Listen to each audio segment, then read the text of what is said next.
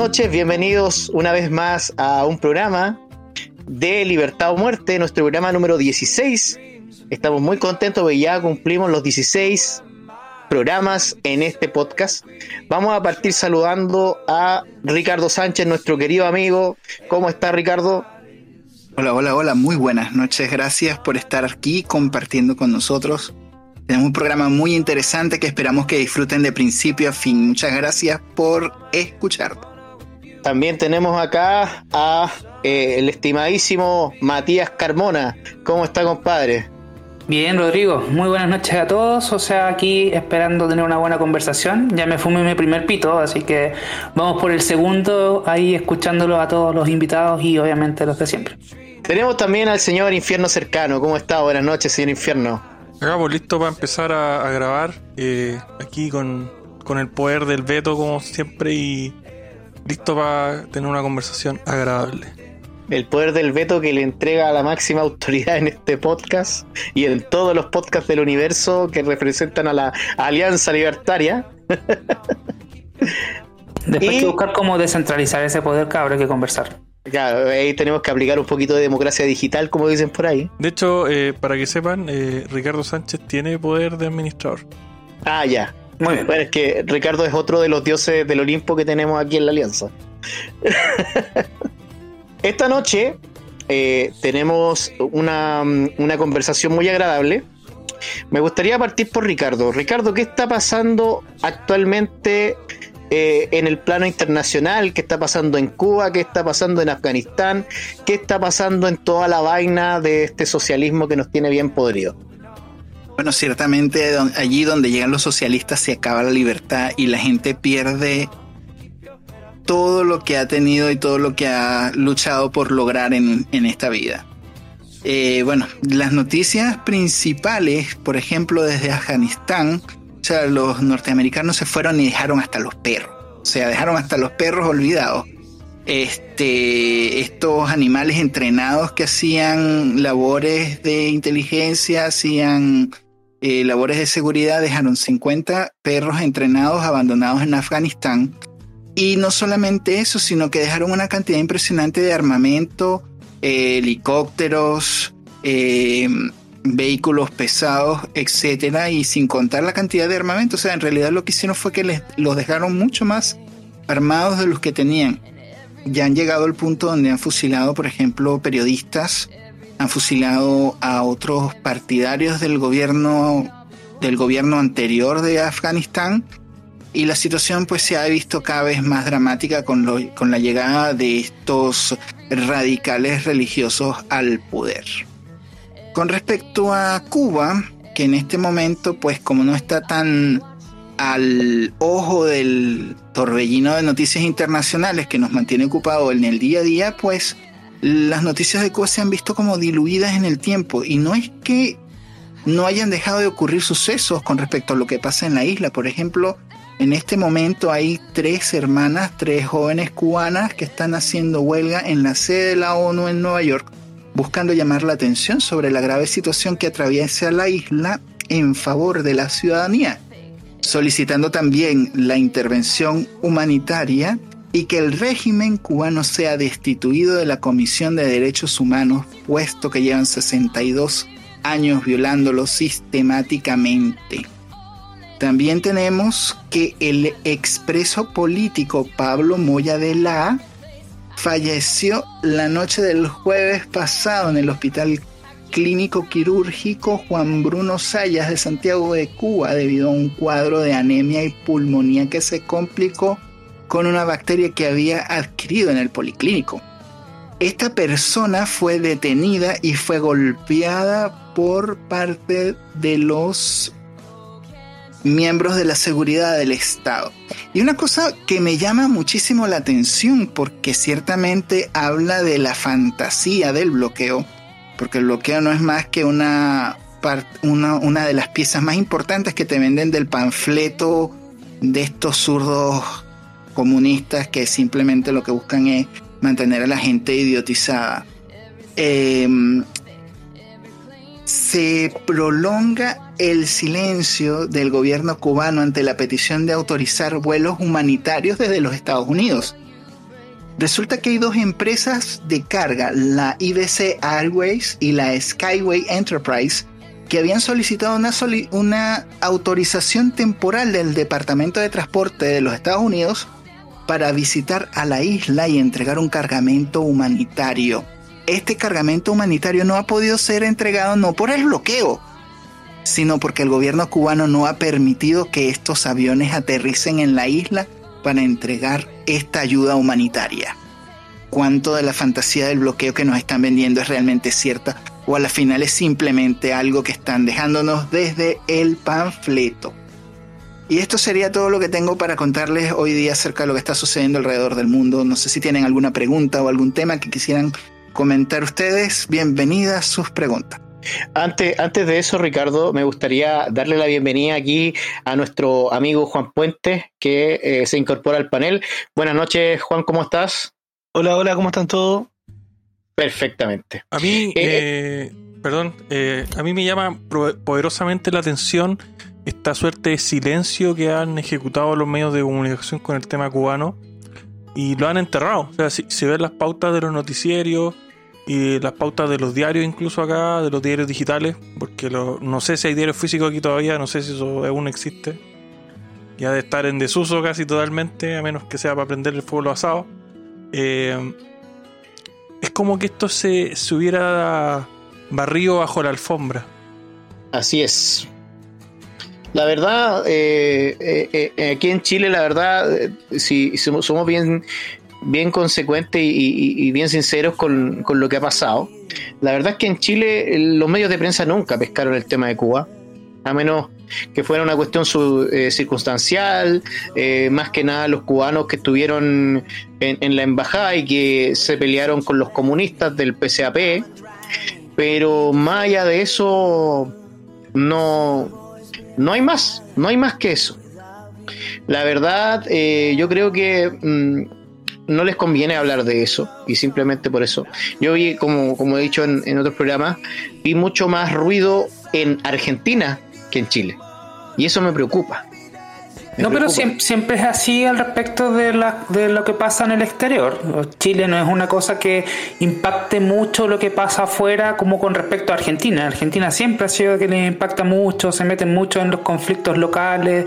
Eh, no, no, sé, es un poco también la idiosincrasia argentina. Ahora bien, eh, yo concuerdo con, con, Jorge, pero también es un tema que, miren, en lo personal no, no, no, logré encontrar mucho al respecto de Cuba, así que debo agradecerle a, a Ricardo lo que, lo que, lo que nos comentó al respecto, que es muy, muy importante. Siento que también existe, obviamente, cierta represión del lado de Cuba para que la, información no salga, por que, se que yo creo que de cierta manera hay mucha más inteligencia, más bloqueo desde el lado del bloqueo real que, tienen los cubanos, que ese se está haciendo más efectivo. Ahora bien, eh, somos nosotros los que en, las, en las, voces libertarias no, no, deben callarse y en ese aspecto siempre hay que tratar de revivirlo y es que para aquellos libertarios que estén escuchando el podcast, si quieren comentar algo al respecto, de darnos información que sea verídica y obviamente que nosotros podamos verificar al respecto de lo que está pasando en Cuba, completamente invitados, ¿ya? Y lo otro, lo último sí que sería, sería muy interesante también que, que conversáramos y es porque yo, yo no sé, el All Hardcore, yo traté de ver su canal y tampoco está hablando mucho al respecto de lo que está pasando en Cuba y eso quién sabe que por qué no, ya no comenta nada. Sí, sí eh, eh, es complicado eso. ¿eh? La verdad es que yo también he, tratado, aunque igual he tenido menos tiempo, pero he tratado de ver información sobre Cuba y la verdad es que se ha apagado bastante. Eh, Infierno, ¿tienes algo que decir? Juan Puente estaba viendo la palabra. Ya, señor Juan Puente. Ya, eh, yo entiendo el tema en Argentina. ¿Por qué se abre en Argentina y en Chile no? Lo que pasa es que en estos momentos Argentina está pasando por una, por una opresión socialista, ya tal vez no es tanto como en Cuba o en Venezuela, pero un avance sobre la libertad del individuo muy fuerte.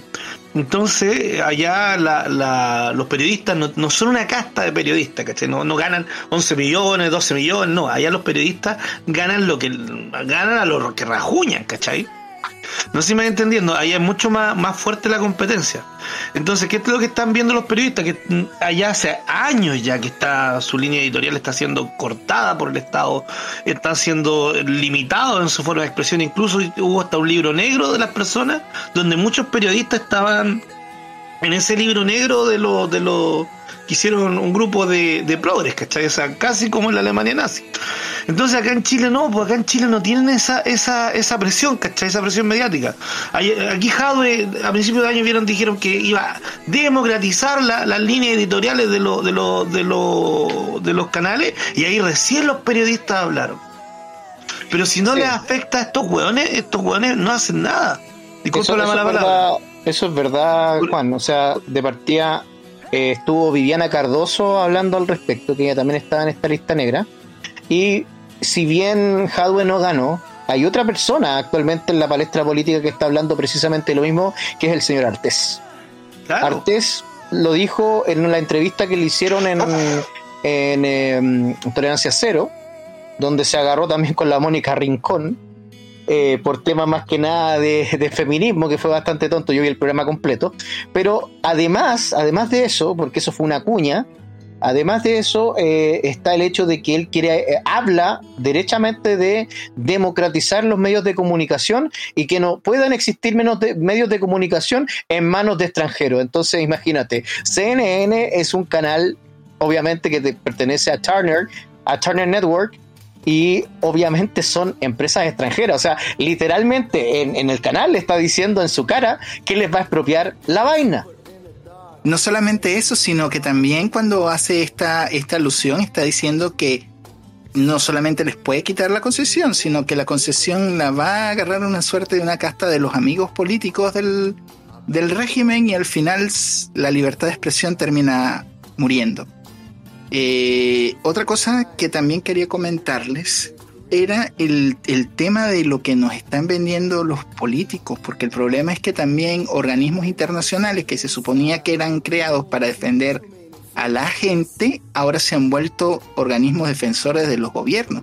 Entonces, qué triste ver, por ejemplo, a la ONU defendiendo el régimen cubano, o qué triste ver a la ONU defendiendo el régimen de Venezuela y no defender a, los seres humanos. O sea, qué triste ver a la ONU defendiendo al, al, país y no a la gente, tal cual como lo que está sucediendo ahorita con, con Afganistán, que también necesitarían ayuda para liberarse de, estos, de, estos intolerantes y de estos eh, pseudo líderes religiosos sin ninguna posibilidad de defenderse, bajo el silencio cómplice de las feministas, los GLBTXYZ, etcétera, etcétera, etcétera. Señor Infierno. A ver, déjame agregar una cosa que me parece importante porque yo sé que hay gente que, que respiró después del tema de que Boric le ganara a Jado de las primarias, pero yo le insisto a las personas que no hay que olvidar que el programa de Boric no es muy distinto del programa de Jadwe. Lo que pasa es que eh, Gabriel Boric comunicacionalmente es mucho más hábil que Jadwe. Oye, y de la Yasna. La Yasna tampoco es muy diferente. Entonces, claro. La Yasna, de hecho, muy de izquierda. Exactamente. Entonces, tú podrías decir, bueno, entonces es que la gente que era más radical que este compadre, el PSAP, que nunca saca un gran porcentaje de votos, que es como testimoniar la candidatura de él siempre, y, y no está, entonces, ah, ya, entonces no es, no, no es tanto problema. No, sí lo hay. Porque los candidatos que quedan sí también van en línea de este mismo tipo de, propuestas, ¿cachai? Y en ese sentido, Gabriel Boric ha sido súper hábil comunicacionalmente en decir las cosas de una manera que te dice lo mismo que te diría Jadwe, pero de una manera que no suena tan, tan radical. Desagradable. Sí, pero hay que, hay que poner ojo ahí, yo, yo, entiendo eso, hay que tener ojo con, con Boric y con Narváez, eh, perdón, con, con Proboste, pero eh, hay un dato que tenemos que ver, que eh, la verdad es que Artés de partida contó las firmas en tiempo récord. Y además se constituyó en varios, en varias eh, ciudades de Chile, tanto en el norte como en como acá en Santiago. ¿Infierno? Hay, bueno, hay, hay que ver si las firmas de Artés son de un notario vivo o un notario muerto. claro, sí, pero mira, por lo menos, por lo menos eso ya, su candidatura que salió como independiente, porque, a ver, Artés eh, es parte, ¿no es cierto?, de este movimiento que es el PCAP, que es el Partido Comunista Acción Proletaria, que a diferencia del Partido Comunista tradicional, podríamos decirlo, son personas que viven prácticamente eh, lo que se conoce como la izquierda no parlamentaria, es decir, la izquierda que está fuera del sistema. Y por eso es que se lleva mal con el PC, porque el PC, a pesar de todas las críticas que podemos tener en contra de ellos, eligieron eh, la lucha democrática, entre comillas, aunque no creo que lo sean, pero al menos están en el sistema. En cambio, el PCAP no. Y para poder participar de partidos políticos o, de, o de puestos, cargos políticos, crearon un partido eh, artificioso, un partido prácticamente que, que es un, tiene, tiene una más que nada una función utilitarista, que es acción patriótica. Entonces, eh, cuando hablamos de eh, el Partido Acción Patriótica, es exactamente lo mismo que Partido Comunista Acción Proletaria. Es lo mismo. ¿Ya? O Unión Patriótica en realidad se llama, pero le han cambiado el nombre porque al principio era Unión Patriótica, después era eh, Acción, Acción Proletaria de nuevo y ahora le pusieron Acción Patriótica para que, para que sea coherente con el, con el AP. Eh, y estos tipos, la verdad es que yo he visto sus principios y si bien el, el Partido Comunista de Chile se autodefine, ¿no es cierto?, como eh, leninistas, marxistas-leninistas, hay mucha gente del PCAP que se define como marxista-estalinista. Y ahí ya tenemos eh, una, cuestión, bueno, estamos hablando de otra cosa. Y la lista del pueblo, la lista del pueblo se consideran marxistas trotskistas. Entonces, tenemos a toda la revolución rusa ahí, bueno. Oye, pero hay que dejar claro, el que, el que nos ganó es Gramsci. Ni Putin se atrevió a tanto. Claro. Bueno, eh, en esa misma entrevista, donde entrevista a Margarita a Artés, él dice que está con la eh, con la señora eh, no me acuerdo cómo se llama, la señora Miranda, esta que hablaba, ¿no es cierto?, que también fue candidata a presidente cuando se tiró París y también, y que hablaba de la nueva pillería. La, ¿Tú te refieres a Roxana? Roxana Miranda, exactamente de en ese tiempo estaba en el movimiento de la gente mm, que no tenía, que no, que, eran deudores de, habitacionales. De, ahí, de ahí venía ella, y que obviamente es una mina muy de izquierda, y, de hecho ella fue como la primera que habló que estaba en, eh, a la izquierda de eh, tanto del Partido Comunista como de la nueva, de la nueva mayoría que le llamaba la nueva pillería. De hecho, lo decía porque la nueva mayoría era eh, una coalición que había entre la antigua concertación y el Partido Comunista. Entonces ya se decía que estaba a la izquierda de ellos. Eh, entonces era como la primera vez para, quizá para muchos, que nosotros entendíamos que había algo más a la izquierda que el Partido Comunista. Eh, déjame la libertad de explicar una cosa que yo he escuchado harto en los medios de, bueno, en los medios más, no, formales, ¿cachai? Sino que me refiero a las redes sociales, Facebook, Twitter, Instagram. Respecto al tema de Yana Probóstica, hay harta gente defendiéndola respecto a la desaparición de los 600 millones de dólares. Em, y, lo que argumenta la gente es que pese a que ella se le condenó a no participar política de tres años por hallarse la responsabilidad, sí es verdad el argumento que algunos dan que ella no se robó ella misma la plata para sus cuentas. El tema es que es importante que cuando uno está a cargo de, un equipo de gente, de lo que sea, cuando tú tienes un rol de liderazgo y eres responsable de ese equipo. Entonces, si ese equipo se manda una cagada, tú tienes que tomar responsabilidad de lo que tu equipo hace. Entonces ahí hay dos faltas, yo creo, que se agrava.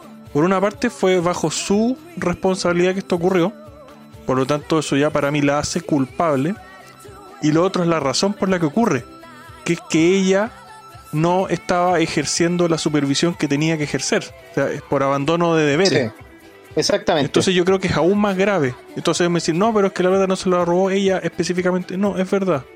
Pero fue, es su responsabilidad de todas maneras. Y eso no se puede Lo que pasa es que esa gente que la defiende pasa por alto precisamente el punto que tú mencionaste. Existe dentro de las figuras jurídicas el principio de responsabilidad administrativa. Y esto es claramente una responsabilidad administrativa, sea ella o no quien se haya robado la plata, la plata se robó o desapareció o, se fugó, como dicen algunos por ahí, en, eh, durante su cargo. Y eso se llama responsabilidad administrativa. También hay falta de la prioridad.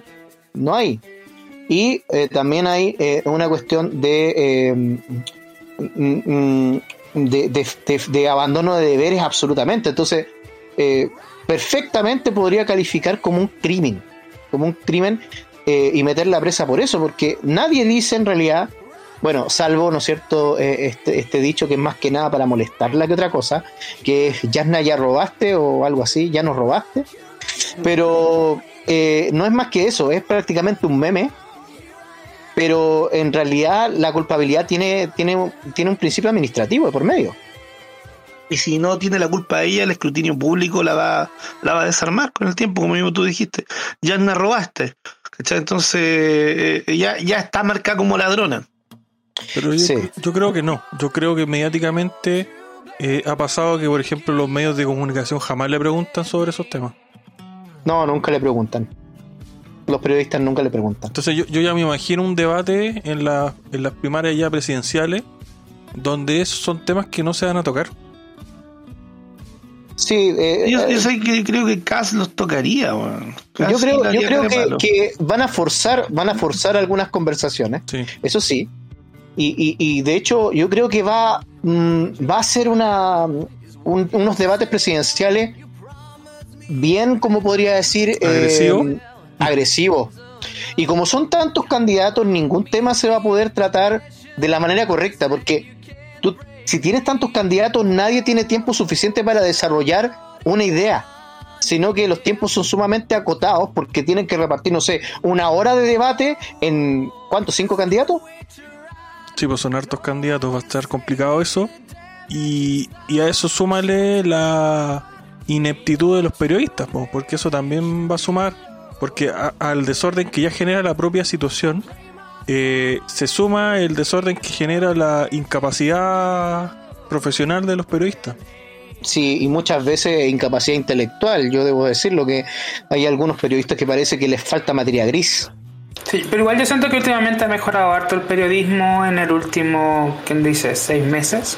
No sé si se han dado cuenta que le están dando más duro a ciertas cosas, están haciendo un poco más la pega. Sí, porque No sé, yo creo, que, yo cuenta- creo que le doy- yo no soy religioso, pero le, doy cierta manera gracias a, a- a Dios que existe un Tomás Mochati, por ejemplo. Siento que esa cuestión nos Sí, pero yo. mucho. Mira, eh, Mochati siempre ha sido así.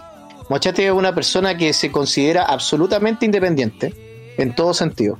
De hecho, es tan independiente que no vota. Yo, ojo, no estoy muy de acuerdo con eso, pero él, él lo dice. Él dice que no vota porque si votase, perdería la objetividad. Y, está bien, eh, no, no estoy de acuerdo con, con el. Con, con lo que dice, pero estoy de acuerdo sí en el fondo. En el fondo estoy de acuerdo con él. ¿cachai? Que lo que espera es mantenerse independiente en todo sentido. Pero bueno, eh, yo veo que muchas veces los periodistas están poniéndose más agresivos con los candidatos, sobre todo candidatos de izquierda, pero solamente por el hecho de que se dan cuenta que a ellos les va a afectar quien salga. Ya sienten ese miedo, un miedo que antes no sentían, un miedo que muchas veces pensaron que eh, jamás iban a pasar, porque hablan de, hablan de libertad, y es verdad, libertad de prensa, pero la libertad de prensa que les conviene a ellos, es decir, una libertad de prensa tipo mordaza, en el cual solamente hay una línea editorial en lo que respecta a la, al periodismo.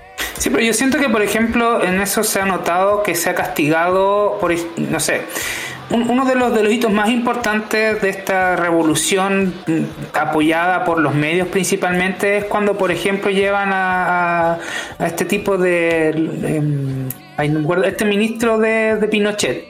Que, que está mucho en las redes, López de Arce, no me acuerdo cómo se llama el sujeto, un sujeto que, que dice sus Eh, locuras. eh, ah, Pérez de Arce. Exacto. Entonces ese sujeto lo llevaron a, a hablar a un matinal y creo que le hicieron una jugarreta terrible, muy mala, muy desagradable. Y de ahí hacia abajo, el matinal de, de, Luxi de, de Canal 13 se fue a la mierda y creo que ya no existe o está muriendo.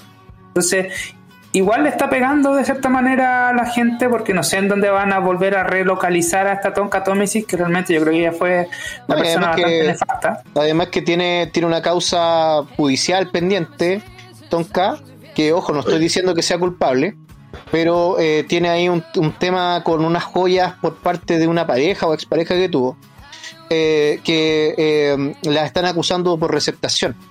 Wow, yo ahí no cacho. ¿Les, Pero- puedo, les puedo contar una anécdota? ¿Sí? Lo que pasa es que para el, plebiscito, eh, yo fui con mi hermano a votar y estaba justo afuera la Tompas, Tomka Tomisic, La tonta Tommy. esa, eh, entrevistando a la gente y dando sus opiniones. Entonces como que juntaban a la gente un rato, así como varias personas y les preguntaban a varios de uno. Y de repente paso yo con mi hermano y somos súper llamativos nosotros, entonces obviamente ella se acercó a preguntarnos si nos podían entrevistar. Yo le dije que no había problema, entonces ella como que siempre conversaba un poco con los... A ver qué le iban a decir, ¿cachai? Para ver que, como para adelantarse un poco, yo cacho como para filtrar. Entonces, ¿y ustedes qué piensan? No, yo creo que esto es una estupidez. Y hermano la, la mira también y le dice, no, esta weá va a salir como la weá, están puro weando, la van a cagar los chilenos. Y como que justo el director escucha eso y se va. Y se cancela el resto de la entrevista. Chuta madre. Este creo, creo que ocupaba un lenguaje más inclusive. Eso fue como una suerte de, de censura, Censura. censura de pauta, como la que hago yo a veces con mi poder de, de director. Con, con- claro, con el Oye, poder pero, de- pero sabes tú que, a ver, a ver, no es por, no es por vanagloriar el gobierno militar ni nada, ¿cachai? Pero, pero lo que dice Hermó- Hermógenes Pérez de Arce no anda tan perdido, po, o sea, eh, tiene que decir que hay que decir las cosas que son buenas del, del régimen, como las No cosas sé. que fueron malas, ¿cachai? Pero si llevan al, delirante, al delirante de Artés, vota, weón, deja ese viejo también. ¿entiendo? Claro. Claro. Es más, Claro. ponlos juntos. Oye, sí, ¿cómo sería un debate esos dos? Una cosa. Oye, sería, muy- sería muy bueno, ¿ah? Yo, yo lo vería así. eh, que salir- eh, Hermógenes Pérez de Arce con eh, Eduardo Artés. Hay que retomar el Celebrity Deathmatch y hacerlo, Oh, sí, Oye, sí. Oye, pero sí, ¿para qué, para qué estamos con burra? O sea, si no fuera, si no fuera por, bueno, no es por, no es por vanagloriar ni nada, pero si no fuera por el 11 de septiembre, en este momento la tonca, no sé, pues, estaría en Europa todavía. Bueno, Es lo que eh, eh, pasa- eso. Eh, disculpa, lo que pasa ¿Sí? es que el problema de esto es que tú estás barriendo eh, una parte de la historia debajo de la alfombra porque no te conviene hablar de ella. Entonces, ¿cómo no se habla de las filas interminables que había? ¿Cómo no se habla de, de, de, de- de las boletas de racionamiento? ¿Cómo no se habla de la pobreza que estaba en Chile sumida durante el gobierno de Salvador Allende? ¿Por qué no se hablan de esas cosas? Eso Porque está eso. completamente, exactamente. Porque el problema es que estos zurdos lo que hablan es de la historia desde el punto de vista de lo que les conviene. Y eso es lo que es, una de las cosas que, que habla mucho Pérez de Arce, porque mm, en realidad lo que se está hablando es de lo que les conviene, entonces no se habla de, de- de Allende, por ejemplo. Y esas son cosas que hay que volverlas a traer a, a- la Es historia. que ahí, ahí se ve lo sesgado que estaba. Se habla todo lo bueno de Allende, si es que hay algo bueno, estoy poniéndolo entre comillas, y se habla todo lo malo de Pinochet. Entonces, el, obviamente la, la política se enseña con una perspectiva específica, o la historia, y la verdad es que no debería ser así. Antes no era así. Antes te, te enseñaban la historia eh, de manera muy, muy transversal. Y esto se ha ido izquierdizando con el tiempo. A mí me enseñaron historia de Chile, pero sin sesgo político. Bueno, ahí Hoy- hay otro hoy, hoy tema. día me sorprendí, hoy- hoy- disculpa, disculpa Jorge, hoy día me sorprendí, no, ayer fue, me sorprendí, andaba por el centro de Media Libre y vi un montón de libros de Allende. Y todo así, el último tango de Allende, y pura cuestión así como, como bonita de Allende, pues. Y sale, sale eh, la biografía de Lucía Iriar con Pinochet con cara perro atrás. ¿sí? Mm. Era como, como que, es como que, eh, eh, como que ya caché que era el, que era el, el malo ahí en la historia, como que era el villano y una cosa así, como que era el pobre Allende. Señor Infierno. A ver, eh, bueno, lo que, lo que decía ahí también del tema de las clases de historia, hay un tema también con, con la calidad de los profesores, porque si yo me, me retraigo a, a- a mis recuerdos más, más pasados de la escuela, y yo tenía profesores que los odiaba profundamente, pero que como profesores, eh, como calidad de profesor en cuanto a su conocimiento, en cuanto a la forma de trabajar, eran incomparables a los profesores que tenemos ahora.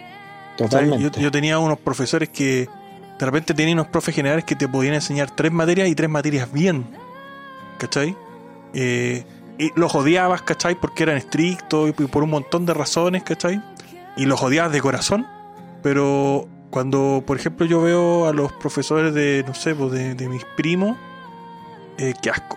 O sea, eh, yo siento que en ese sentido, eh, la, la, esta vocación que, que formaba el profesor desapareció un poco y le dio paso a estos compadres que son más, más adoctrinados, más políticos, eh, que me hacen sentir que el objetivo de ellos educar no es eh, eh, enseñar, sino que es usar de una manera utilitarista el, rol del profesor. Absolutamente, mira, yo quiero decir que eh, tu- tuve muy buenos profesores cuando yo vivía en Coyhaique, eh, tuve muy buenos profesores. Tuve un profesor de historia que me enseñó las seis estrofas de la canción nacional. Soy uno de los pocos chilenos que, que conoce las seis estrofas de la canción nacional. Y eso, obviamente, hoy día tú no lo vas a ver en ninguna parte. Ah, no, yo, también tuve esa suerte, así que. eh, bueno, Sí. que yo soy más viejo. Sí, bueno, es que lo que pasa es que el, el profesor que tenía yo eh, le gustaba mucho la historia de Chile y lo enseñaba sin sesgo político. Y eh, a mí una, una de las eh, de las cosas que nos hizo fue precisamente aprendernos las seis estrofas de la canción nacional tipo poema de manera recitada. Y eh, eso era, era una, una tarea y hasta el día de hoy eh, no se me olvida. Tuve un profesor de ciencias naturales que la verdad me enseñó a amar la naturaleza, y eh, tampoco sin sesgo político ni nada, porque hoy en día tú ves ese tipo de profesores y también te tratan de izquierdizar, pero no. Era mi profesor de ciencias naturales que no te hablaba ni en contra del capitalismo ni cosas así, pero sí te enseñaba a amar la naturaleza con, con hechos, no solamente con palabras. De hecho, en mi colegio, que es ahí en la escuela Baquedano, también conocida como eh, la escuela 14, todavía me acuerdo, eh, eh, que queda en, en el centro de Coyhaique, nosotros plantamos unos arbolitos que hasta el día de hoy yo estuve viendo por Google Maps y están gigantes, compadre, están gigantes. Entonces, era un profesor que me enseñó a amar la naturaleza, pero con hechos, no con palabras y no con adoctrinamiento. No me enseñó que para cuidar eh, a la naturaleza había que levantar el, el- el puño izquierdo. Eso no me lo enseñó. Me enseñó a plantar árboles. Es diferente. Sí, pues otro contexto totalmente distinto. Y, Pero yo creo que debe haber alguna persona que esté ejerciendo esa profesión que tenga vocación.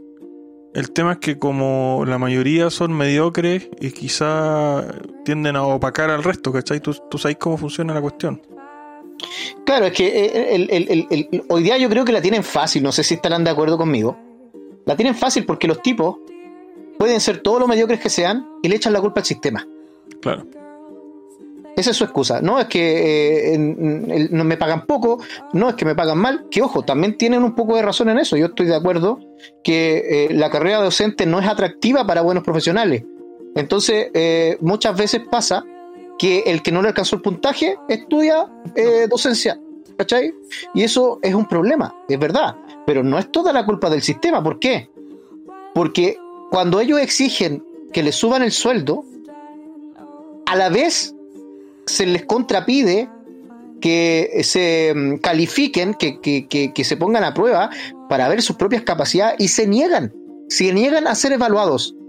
Entonces no toda la culpa es del sistema. En parte sí, claro. No, y también la gente tiene que entender que también es la retórica del discurso buenista de que la educación tiene que ser gratis y al respecto, porque ¿quién, quién, quién en su sano juicio entiende algo gratis como algo bueno? ¿Quién cree que realmente comprando algo y que no te cuesta nada realmente va a ser de calidad? Y en ese aspecto, no sé, la gente es muy poco honesta al respecto de cómo funcionan las cosas en la vida real. Oye, pero yo encuentro ridículo, por ejemplo, ellos le enseñan a sus alumnos a que la educación tiene que ser gratis. Y ellos se quejan porque ganan poco. No deberían cobrar nada. Es que No solamente con- eso, sino hay un problema mucho más importante de esto. Ellos se han aprovechado del sistema para que nosotros, como contribuyentes, paguemos por esa educación mediocre y los propios sindicatos han hecho mella en el sistema para, para disminuir la calidad del mismo. Entonces, Debería- deberíamos privatizar toda la educación y se acabó nomás. ¿Cuánto? sí, también el Sí, voucher. Entre el más, ha voucher. crecido, más ha el Estado, ya le doy la palabra al señor eh, infierno, pero le voy a decir algo. Entre más ha crecido el Estado, entre más avanzado en la educación, más penca se ha vuelto la educación. Más mala se ha puesto la educación. La reforma educacional de Bachelet lo único que hizo fue destruir los colegios buenos. Y muchos de ellos eran colegios públicos y los hizo mierda. Señor infierno. A mí igual me llama la atención que los profesores se sientan como pasados a llevar por esta intención de evaluarlos y a ti en cualquier trabajo te evalúan. Tú cuando postulas a un trabajo a una entrevista, o sea, te sometes a una evaluación. Y incluso en algunos lugares a ti te cada cierto tiempo te evalúan para ver si estás en condiciones de ejercer tu trabajo. O sea, yo, yo he trabajado en lugares donde se ha cuestionado mi, mi capacidad profesional y es normal. O sea, cualquier profesional no debería tener ni un reparo en demostrar cuáles son sus capacidades si las tiene. Por algo es un profesional. Es que no las tienen. Ese es el problema. Chicos, eh, tomando en cuenta estos puntos que acabamos de hablar, vamos a pasar al siguiente tema porque está muy relacionado. Tiene que ver con la constituyente, el circo constituyente que es la panacea, que ellos son capaces, ¿no es cierto?, de eh, hacer que todos nosotros seamos felices escribiéndolo en un papelito. Entonces, eh, ¿qué tan cierto es eso? ¿Qué, tan, qué tan cierto eh, es que hoy día somos un poco más felices porque tenemos a payasos que nos hacen reír? ¿Qué ha pasado con la lista del pueblo, señor Yayo? ¿Qué ha pasado? ¿Qué ha pasado? Eh, aparte de que, a ver, se le murió el... Pero constituyente, la lista del pueblo, claro, como que lo mezcla. Constituyente, constituyente. constituyente de la lista del pueblo. Sí, después ¿Qué ha pasado con la lista del pueblo? Bueno, ¿qué ha pasado con el constituyente? Lo mismo que están como la, la, la selección olímpica de natación. Nada.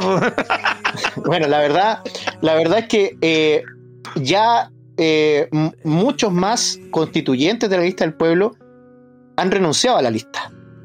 Creo que van como 14 o 15 ya que se han retirado. Exactamente, van como 14 o 15 que ya, ya llevan renunciando.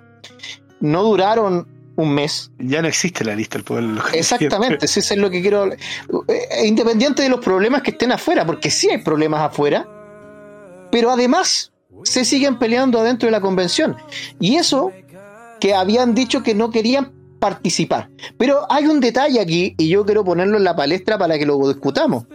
¿Por qué será que muchos constituyentes de la lista del pueblo no quieren que se haga investigaciones sobre las firmas de ellos mismos cuando se postularon? ¿Qué creen ustedes? por algo ocultan. no sé por qué me diga que tanta. No sé, porque pasarían de tener tres tercios a tener. Eh, a ser. Eh, ¿Cómo sea? Pasarían de tener tres tercios los socialistas a tener la mitad nomás. Pues. Oye, pero no, no será que ¿No será que muchos de los constituyentes que están actualmente de la lista del pueblo, o ex lista del pueblo también, también llegaron a ser candidatos con firmas truchas? Es que eso es lo más probable, porque tú, tú cachai como dice este antiguo dicho, que nada hace, nada teme. Entonces, ante la amenaza de que van a investigar el proceso de cómo se consiguieron las firmas, obviamente saltaron varios que se sintieron aludidos, porque más encima se dan de aludidos, porque por último podrían hacer la piola y decir, no, conche tu madre, mejor me quedo piolita y no digo nada y me hago el, Larry, como dicen. Y, pero no, salieron a quejarse de que los van a investigar cuando es lo que el servidor tiene que hacer. Todavía no lo han investigado.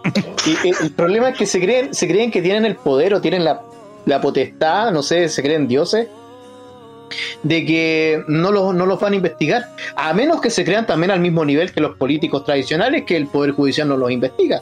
También puede ser. La, reforma de la justicia es clave, por ende, yo creo que cuando lleguen a esa parte es importante. Pero últimamente lo que ha pasado en la constituyente, yo siento que antes han estado trabajando y han estado haciendo cosas, por más que no han estado haciendo noticias. Y quizás eso demuestra que por qué no ha habido mucha noticia, porque están trabajando. Espero. Ahora bien, em, lo, que, lo que sí ha estado pasando son tonteras, son ciertas cosas, hitos, como por ejemplo de que eh, invitaron a Acción Republicana, que habló al respecto de, de, ciertas, de su visión al respecto de la época en la que están en los dichos, ¿cachai? De que hay ciertas rencillas entre la gente del un, constituyente que es como del MIR con este almirante Arancibia, ya que que son cosas como que son relevantes. No sé, cosas que por ejemplo me alejan de la derecha, que, les puedo comentar, que no sé si ustedes conocen a Ruth Hurtado, que es como una constituyente que, eh, que, es, es, de la zona macro sur y que también defiende... Yo la, la estuve escuchando, Matías, cuéntame. Sí, bueno, esta, esta chica lo que comenta es que eh, en el párrafo que, que, están haciendo como el reglamento de derechos humanos, que es del comité en el que ella participa, eh, eh, quería como que añadir que en vez de que la, la, parte de la, de la, violencia rural esté en otros, dentro del, del, de, la, de, la, violación a los derechos humanos, como que la violencia y eh, la violencia rural estaba incluida en un párrafo que, que, para ellos decía otros. O para muchos constituyentes estaba en otros. Y ella lo quería sacar de otros y que se especificara la violencia rural dentro del texto. Ahora bien, no sé la opinión de ustedes, pero la mía es el texto constituyente, constitucional, tiene que ser lo más acotado posible y sin, sin, sin tanta parafernalia. Y eso la derecha supuestamente es lo que estuvo defendiendo mucho en su discurso. Y ahora ella quiere añadir un párrafo adicional porque considera que tiene que darle más relevancia que otros. Entonces, no sé qué van pensando ustedes sobre eso. Señor Cercano. Bueno, yo ya había tenido la oportunidad de charlar un poco ese tema con Matías. Y la verdad es que la, conclusión a la que llegué la voy a comentársela a ustedes también porque, bueno, de partida decir que estoy completamente de acuerdo con Matías. Una constitución yo creo que no puede ser específica. Tiene que ser lo más abierta y general posible para que las leyes se encarguen de especificar los temas en particular, ¿cachai? Así es. Entonces me parece que eh, pretender, pretender, claro, cubrir este tema de manera tan específica es completamente contrario al espíritu y a la forma de cómo debe funcionar un marco constitucional. Así es, porque de partida una constitución muy específica se convierte tarde o temprano en una, una constitución totalmente ineficiente porque le quita eh, margen a las leyes, a las leyes que sí se tienen que encargar de ciertos hitos. Entonces, cuando tú quieres que todas las definiciones sean de carácter constitucional, entonces, ¿para qué querés leyes? Entonces, son, son bastante estupideces. Ahora, lo que yo sí debo decir es que veo que no hay igualdad ante la ley en, lo que respecta a qué es y qué no es eh, un, eh, un atentado contra la dignidad humana o contra los derechos humanos. No lo hay. Porque eh, la gente de izquierda califica eh, que, lo, mm, mm, que las agresiones por parte del Estado hacia los individuos solamente pueden calificar como tal, y eso significa también que la gente que vive en la Araucanía, en la zona macro sur, eh, no estarían siendo, no se les estaría faltando a sus derechos humanos porque los agresores no sería el Estado, sino otros eh, individuos. Entonces, que ojo, el agresor si es el Estado por, por ausencia. Absolutamente, absolutamente, pero el, el, tema acá es que como lo están interpretando ellos, o como al menos lo quieren plasmar, es quitarle la responsabilidad al Estado y que eso simplemente es violencia rural y punto.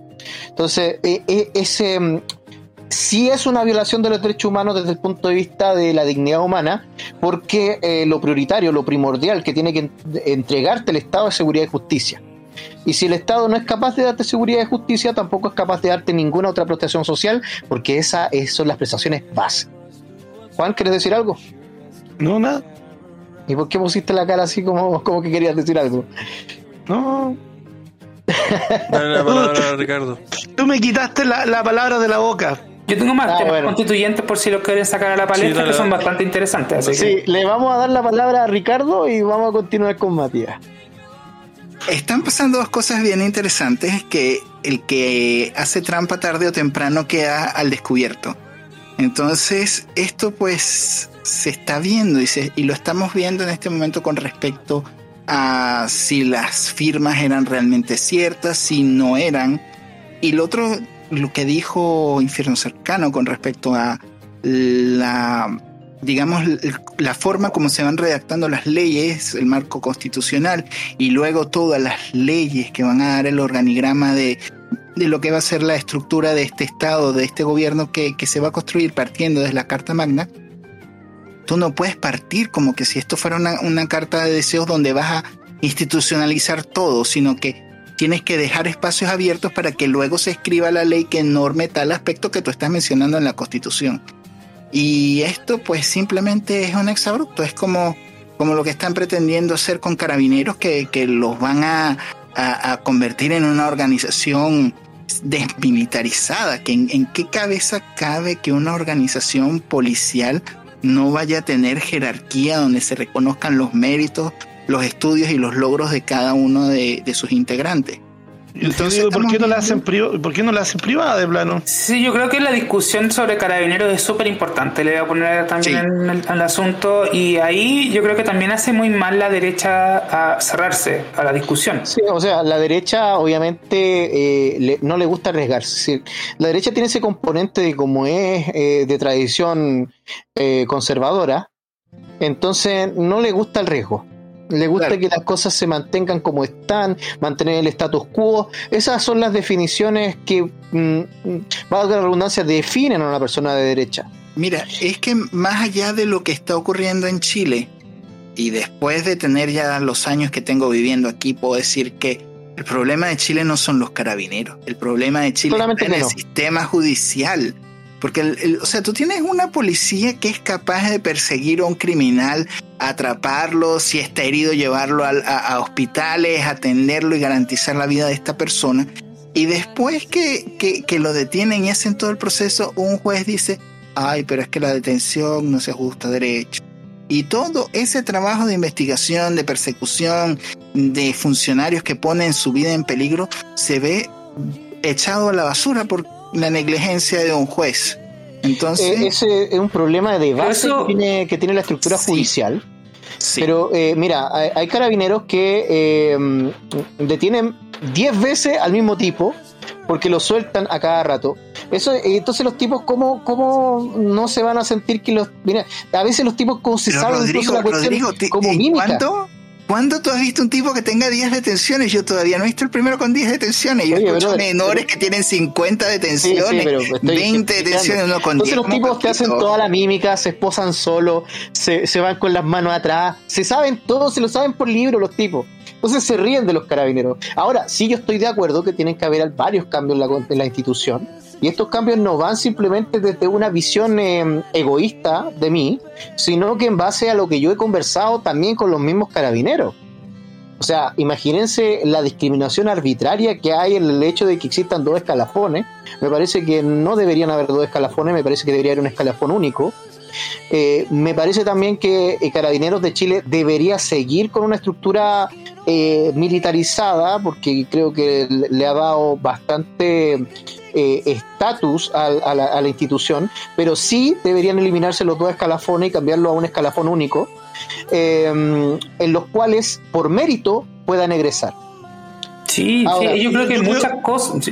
Eso, eso lo encuentro muy buena idea, ya, pero yo estoy en contra de una policía militarizada. yo prefiero una policía privatizada. mira, eh, Juan, yo, yo, yo no digo que ese tiene que ser el fin yo digo, yo estoy hablando más que nada de una visión progreso, de progreso, ¿cachai? O sea, estas cosas no podemos eh, pretender que nos vamos a convertir en un país anarcocapitalista de la noche a la mañana. Es un proceso. Sí, pero ahí lo que ahí lo que la gente tiene que entender y la gente, principalmente los constituyentes de derecha, si es que existe alguno que nos escuche, es que hay, ábranse a ese diálogo, porque realmente no es, es una tontería. La derecha no puede ser tan cerrada, porque si la derecha sigue cerrándose, más gente van a perder. Y esto se está viendo porque hay mucha gente nueva de derecha, entre comillas, o las nuevas generaciones que se dicen de derecha, que tienen una mentalidad mucho más liberal, entonces van dejando de lado a todos estos, eh, ¿cómo podríamos decir? A estos dinosaurios conservadores.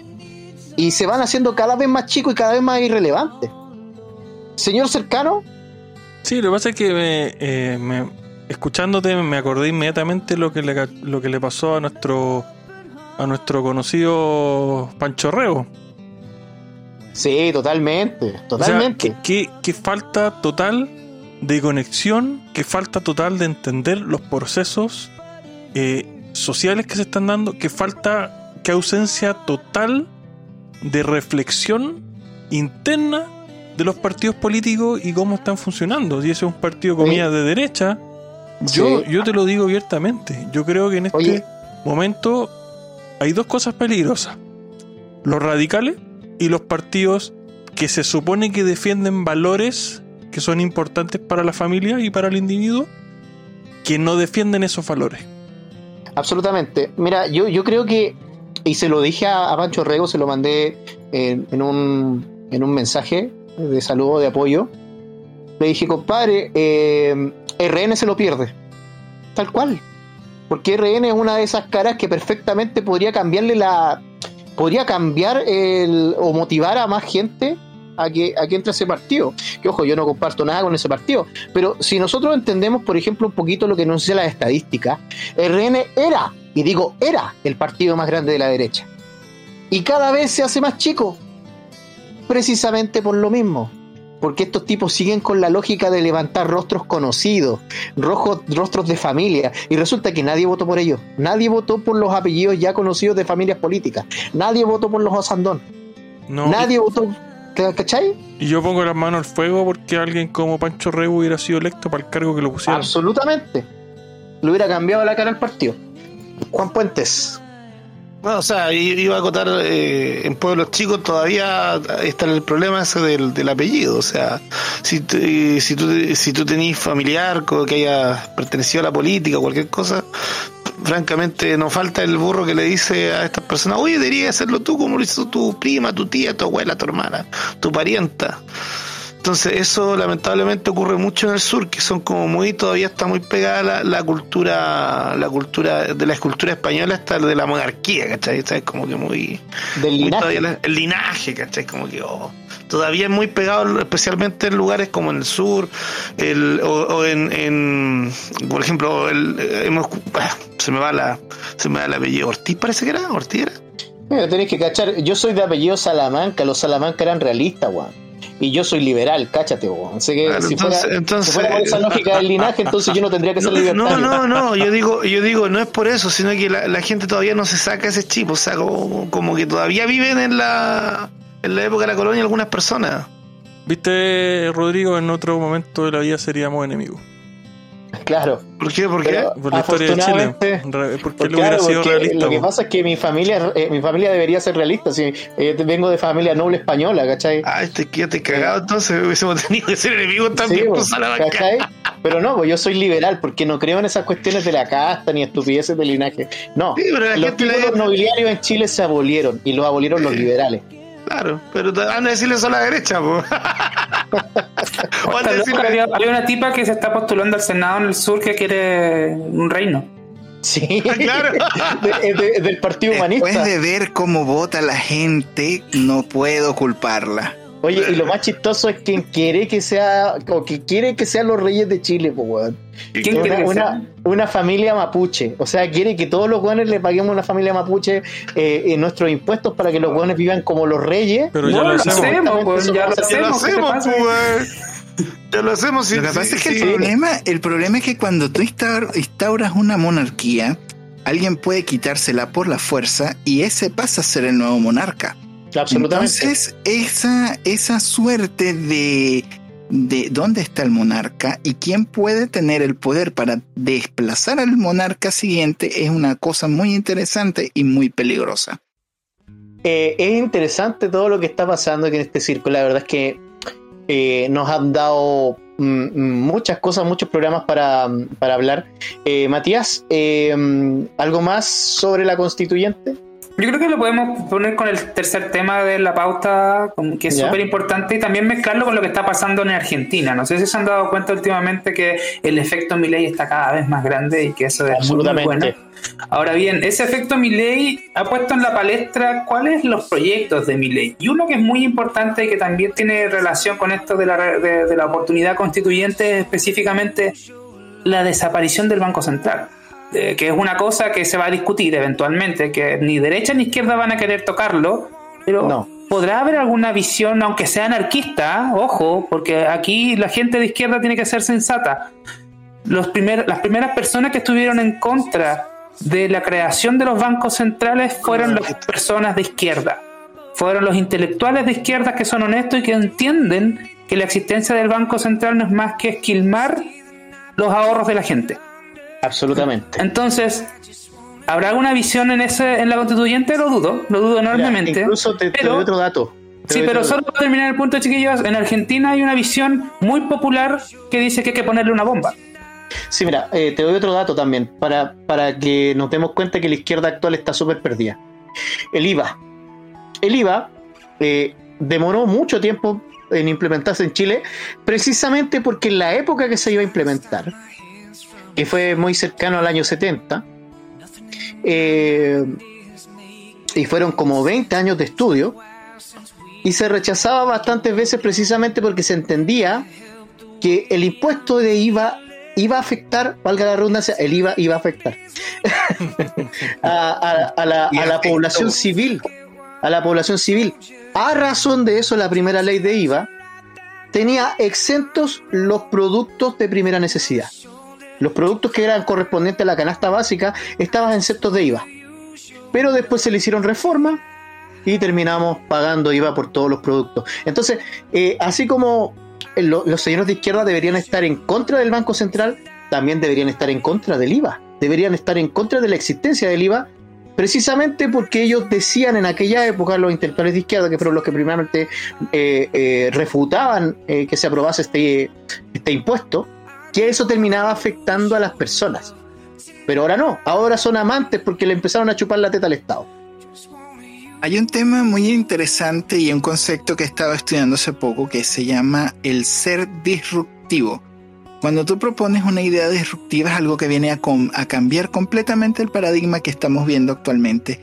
Y digamos que vamos a esperar que los políticos que les encanta vivir de los impuestos, que les encanta meterle la mano en el bolsillo a través de la devaluación y que les encanta eh, poder utilizar este dinero de los demás, creen alguna forma para eliminar el Banco Central. Esto es algo que tiene que partir de la gente y que ciertamente el mercado de las cripto está precisamente creado para facilitar esta, esta transición, porque en realidad estamos viendo unos ciclos donde los empresarios y todas estas castas políticas que chupan y obtienen beneficios, pues simplemente, por ejemplo, las constructoras que están, que están chupando de, estos conglomerados eh, que tienen acuerdos con el Estado, pues consiguen unos préstamos a tasa prácticamente cero.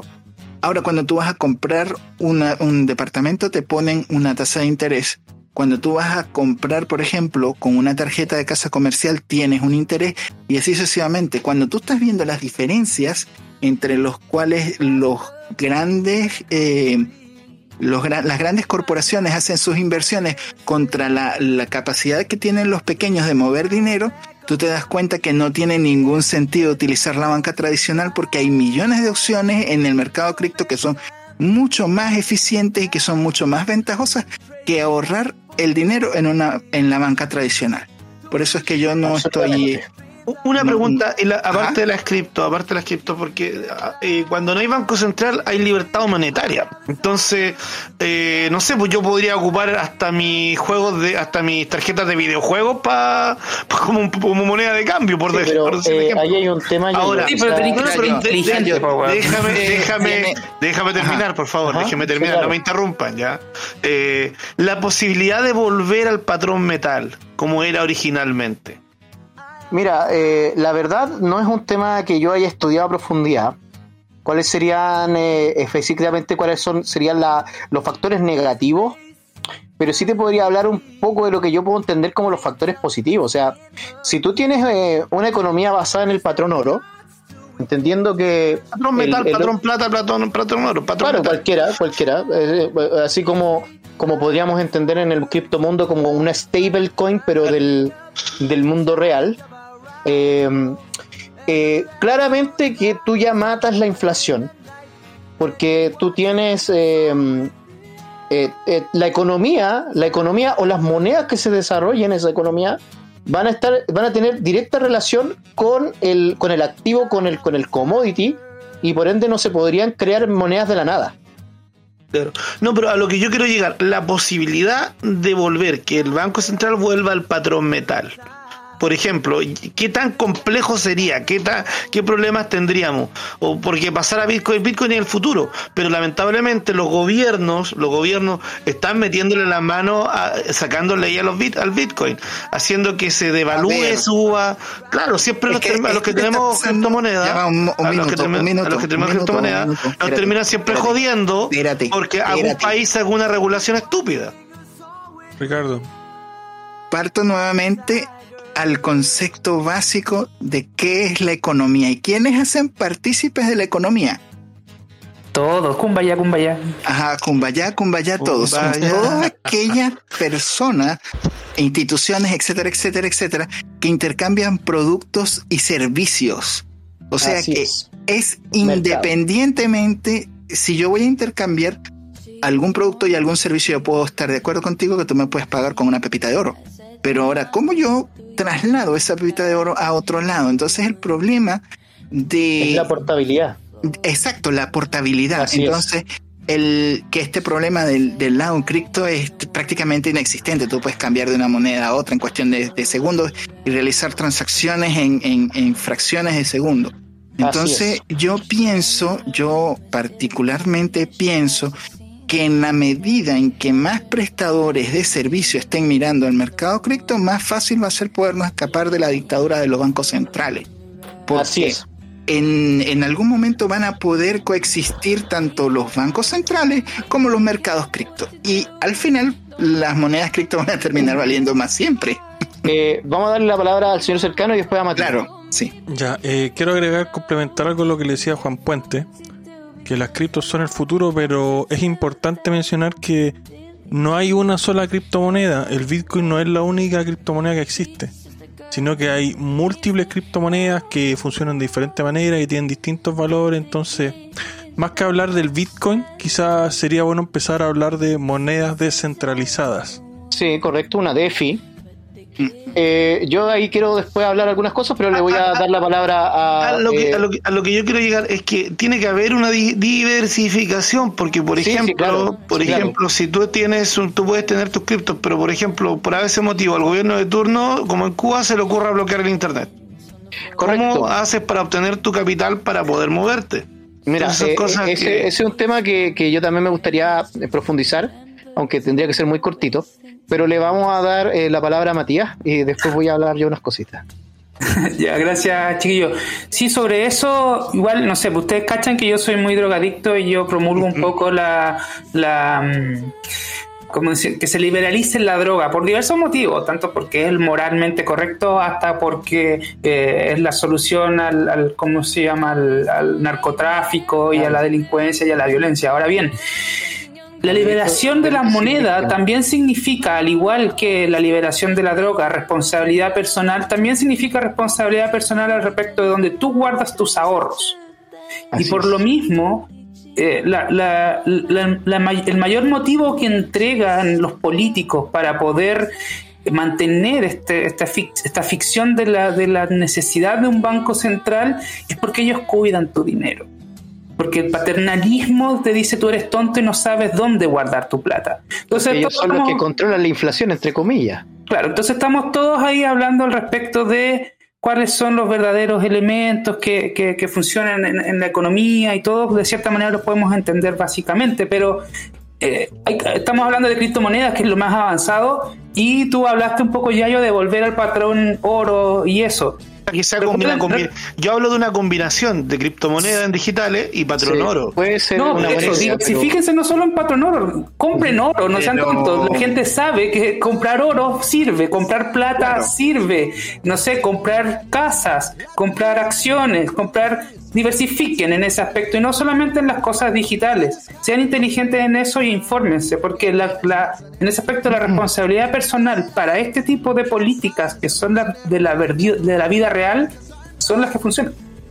Hay Vamos a darle la palabra a Infierno Cercano. Algo- y después a- Cort- y lo voy a hacer súper cortito para que hablemos, ya que estamos igual tarde ya, estamos bien en la hora. Em, a, a lo que decía Juan Puente y comentaba Matías, de claro, es que qué pasa si está en un país sin internet, es que todo depende del contexto. Y ahí igual hay que ser medianamente inteligente. Ahí, por, por citar, por ejemplo, un juego, ahí los frikis van a entender, los que han jugado Metro, por ejemplo, que la moneda son las balas. Claro. Entonces, obviamente tú tienes que ir En ajustándote a- Horizon, al en. Horizon también. Claro, entonces Son tú- las flechas. Sí, pero eso. Imitación barata del, del mercado de, de. Entonces, obviamente uno tiene que ver, por ejemplo, si tú estás en un país donde no tenías acceso a internet, no vayas a comprar cripto. Sino que vayas a buscar otra manera de resguardar tus bienes, ¿cachai?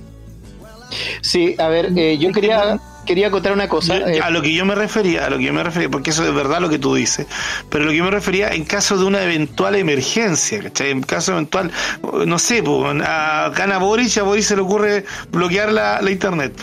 es que por Mira, eso, yo, les doy, yo les doy- yo les doy un, eh, yo les doy un tip que funciona en las cárceles y es clave porque hay incluso un texto que se estudia en economía que si llega si llega el comunismo a Chile compren cigarros, acumulen cigarros. Sí, eso lo dije yo la otra vez. Bueno, nosotros tenemos que tenemos que entender principalmente por qué existe la moneda. Porque mira, yo yo yo le yo he conocido a gente que la verdad es que no tiene mucha idea de lo que de lo que habla. Eh, seguramente nunca han estudiado economía ni nada por el estilo, no los culpo, la verdad es que no no es que uno tenga necesariamente que tener un conocimiento, aunque yo creo que sí se debería enseñar en los colegios. Pero en tiempos actuales por lo menos eh, hay gente que todavía dice, no, es que deberíamos volver al trueque. Y yo creo que es la peor idea del mundo. Y les explico por qué. Suponte que yo tengo tres vacas y necesito, yo no quiero, no quiero vacas, sino que quiero tener gallinas porque necesito huevos. Entonces yo voy eh, donde Juan y le cambio mi vaca por 10 gallinas. Y Juan me dice, cámbiame 10 10 litros de leche por las gallinas, pero por eso, por, por una gallina. Sí, siempre hay Entonces, eh, entonces yo voy, yo voy contigo y te digo, mira, cámbiame eh, eh, mi vaca por 10 gallinas. Y tú me dices, no, pues que yo no necesito vacas porque yo tengo muchas vacas. Mejor eh, tráeme una, una cabra. No, tráeme una abeja porque necesito lana. Entonces yo tendría que ir a buscar a otra persona que me cambie la vaca por, por, por oveja y después volver con Juan para que me cambie las gallinas por la vaca. Entonces los intercambios son absolutamente ineficientes. Por eso Mira- se crea la moneda. Mira, yo, yo siento que el que quiera hacer, yo soy libertario, el que quiera hacer trueque, que haga trueque, mientras No, no, me fuerce a mí a hacer trueque, me da que- lo mismo, pero, pero- eh, pero no, como volver Bueno, a la- bueno, ¿y cómo, ¿y cómo sabéis que yo te pido otra cosa? Pero es que por eso, es que el punto no es ese. El punto es que comparar el sistema monetario con el sistema de trueque es totalmente ilógico, porque el sistema de trueque es un sistema absolutamente ineficiente. Ahora, si se puede dar a lugar, si hay dos personas que se ponen de acuerdo y hacer trueque, perfecto. Pero decir que, un- que el sistema de trueque es mejor o sería mejor volver al sistema de trueque por sobre el sistema monetario es una aberración desde el punto de vista lógico de la economía. Porque es un sistema absolutamente ineficiente. Yo le diría desde el punto de vista tecnológico, pero en fin. Sí, también. Sería como, puta, como... De, de Como- hecho, la moneda, la moneda- la- de hecho, yo creo que la gran revolución, la gran revolución de que avanzaron a las ciudades no fue la revolución agrícola, fue la invención de la moneda. Sí, la revolución de la moneda fue, la inversión de la moneda fue un, un gran avance. Y, y todo esto tuvo una evolución, porque partimos del trueque, después llegamos, ¿no es cierto?, al, al, al dinero, eh, a, a otro tipo de dinero que era anterior a este, que era más que nada eh, cambiar bienes. Pues ahí llegaron las joyas, llegaron todo eso. Después llegó la moneda como la conocemos. ¿Y por qué llegó la moneda como la conocemos? Precisamente porque era muy difícil cargar, por ejemplo, oro, por ejemplo, cargar plata, cargar eh, diamantes. Y se hizo todo más portable con la moneda. Y De llegamos hecho, también de- a las criptomonedas porque es mejor que el oro, porque tú lo puedes dividir de manera infinita. Entonces todo esto tiene una lógica de evolución. Ahora, no, no me parece mala idea tener un sistema basado en el patrón oro y tener una criptomoneda tipo stablecoin que eh, tenga cierto valor comparable al oro. Y, Ya existe. Sí, sí, ya existe, pero estoy hablando eh, eh, como, como política monetaria nacional. No me parece una mala idea, porque existen las stablecoin, pero eh, mm, quizá el hecho de que sea la moneda oficial puede que traiga problemas, porque claro, cuando tú haces una moneda oficial, también le das al Estado el poder de decidir sí o no sobre la moneda. ¿Por qué moneda oficial es innecesario? No es necesario No, una moneda oficial. no, tienes no, que no, liberalizar el, tienes que liberar- liberalizar las monedas para que cualquier persona pueda trabajar en cualquier moneda y así le quitas el poder de la misma No, a, no, no, a los tú, políticos. Tú, tú liberal- tú liberalizas la moneda y después la gente escoge. Un- si un idiota que, bueno, no idiota, y entiéndanlo, si hay gente que le quiere que le paguen en monedas de un juego, dale, págale monedas de un juego. si yo creo que me paguen con trasero, que me paguen. Y si yo creo que eso tiene valor, entonces yo lo acepto. Claro. Eh, bueno, señores, ha sido un excelente programa, la verdad. Eh, qué gusto eh, volver a hablar de manera familiar. Le vamos a dar eh, la palabra a Matías para eh, su minuto libre. Pucha, yo siento que con completar la bauta me siento feliz, así que en ese aspecto fue una gran conversación. Eh, esperemos que nos, nos estemos viendo pronto en las próximas ediciones. Nada más. Muy buenas noches o, o buenos días, como sea que lo estén escuchando a todos. Señor Ricardo Sánchez, su minuto libre. Bueno, ciertamente tenemos que empezar a entender un poco más la economía y no solamente eso, sino en, inven- en invertir en cosas que generen valor. Porque el problema es que tú puedes decir que puedes tener tus ahorros guardados o puedes tener pepitas de oro, puedes tener lo que sea guardado, pero si eso no está generando valor para lo que tú necesitas, no vas a tener crecimiento. Entonces el pensar como inversionista te permite tener algo que va generando crecimiento. Muchas gracias y gracias por permanecer con nosotros hasta el final de este podcast y será hasta una próxima oportunidad. Excelente. Señor Juan Puentes, su minuto libre. Eh, al igual que nadie estudia gratis, nadie viaja gratis. Escoge tu moneda. Puede ser plata, drogas o trasero. Así es. Así es. Eh, con respecto a lo que hemos hablado hoy día, eh, hay hartas cosas que quedaron en stand-by, hartas cosas que quedaron en, en el tintero. Especialmente me quedaron muchas dudas que después voy a arreglar con, con nuestro gurú de la criptomoneda.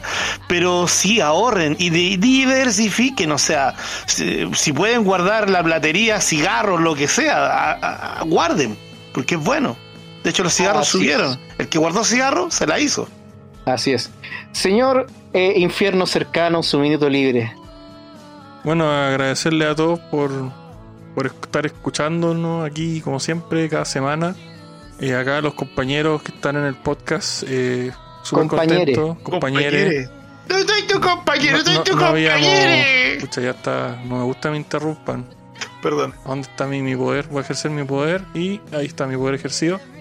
Entonces, eh, bueno, eh, comentarle a la gente que nos escucha que estamos trabajando para usted. Eh, pronto vamos a tener noticias respecto a nuestra parrilla programática y nuestros contenidos. Así que estén súper atentos, no se pierdan este programa Libertad o Muerte, no se pierdan nuestro otro programa eh, No Más Mierda, que es un poco más intenso que este, eh, más desordenado en realidad, más que intenso. Y eso, eh, recordarle a la gente que, que el enemigo no son los demás, no es quien se le ocurra, el enemigo son los políticos que deberían irse al demonio. Bien, y dicho esto, la verdad, eh, con todas las dudas que quedaron sobre el tema del mundo cripto, eh, puede ser que le tengamos alguna noticia por acá, donde vamos a desarrollar también eh, esta y muchas otras dudas. Así que para que el señor Juan Puentes no, no se quede con, con la bala pasada por, por, por, los temas que haya podido quedar acá. Así que eh, nos estaremos viendo en este y quizá en otros programas. Fue una excelente noche, de verdad. Hoy día fue un día muy ajetreado para mí, pero qué manera de terminarla con eh, mis estimados amigos y eh, compañeros, camaradas de la Alianza Libertaria. Eh, recuerden seguirnos en todas las redes sociales de la Alianza Libertaria y estamos aquí con todo el power porque la libertad es nuestro fin y no un medio. Así que muy buenas noches y ¡Viva la libertad, conchetumare!